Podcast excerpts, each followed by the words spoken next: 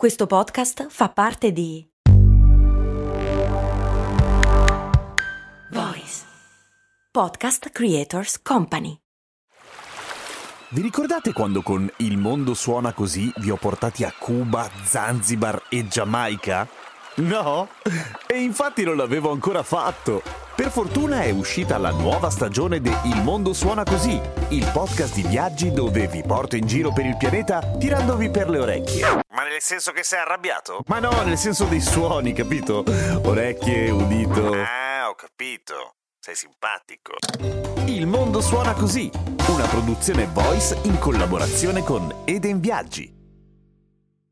Ok, la puntata è breve perché il tema tutto sommato si esaurisce in poco tempo, ma questo non vuol dire che non sia interessante, cioè tutti voi, sono sicuro, almeno una volta nella vita vi siete chiesti come cazzo mai è che quando si scrive qualcosa, un pacco, una lettera che deve essere all'attenzione di, invece di scrivere all'attenzione di, che è lungo, si scrive C slash O. Che cazzo c'entra? Cose molto,